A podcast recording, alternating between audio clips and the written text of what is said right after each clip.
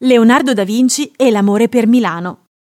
Leonardo da Vinci arrivò a Milano tra la primavera e l'estate del 1482, probabilmente a seguito di una missione diplomatica inviata da Lorenzo il Magnifico, il quale, sovente, inviava maestri fiorentini come ambasciatori della cultura e dell'arte fiorentina presso le signorie italiane.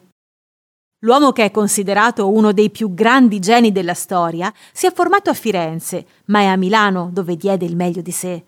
Leonardo fu subito affascinato da Milano, moderna e aperta alle novità tecnologiche e scientifiche, diversamente da Firenze, un ambiente al quale non si sentiva affine.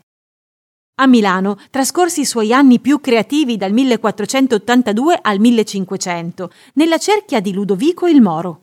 Nei primi anni milanesi Leonardo proseguì con gli studi di meccanica, le invenzioni di macchine militari, la messa a punto di varie tecnologie. Si dedicò anche a opere pittoriche e ritrattistiche, tra cui la celebre Dama con l'Ermellino. Solo quando Ludovico dovette scappare e Milano perse l'indipendenza, Leonardo fu costretto a lasciare la città da lui così tanto amata. Nei primi mesi del 1489 si occupò delle decorazioni nel castello sforzesco per le nozze di Gian Galeazzo Maria Sforza e Isabella d'Aragona, presto sospese per la morte della madre della sposa, Ippolita d'Aragona, e rimandate all'anno successivo, come Leonardo scrisse sul libro titolato De figura umana.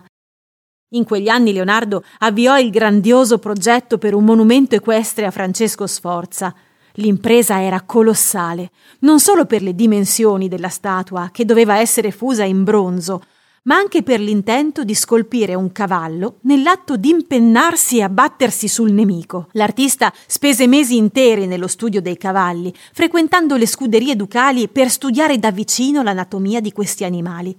L'impresa venne sospesa per riprendere le celebrazioni del matrimonio Sforza d'Aragona databile a 1494-1498 e realizzato su commissione di Ludovico il Moro nel refettorio del convento adiacente al santuario di Santa Maria delle Grazie, l'Ultima Cena è forse il suo dipinto più noto e simbolo della città di Milano.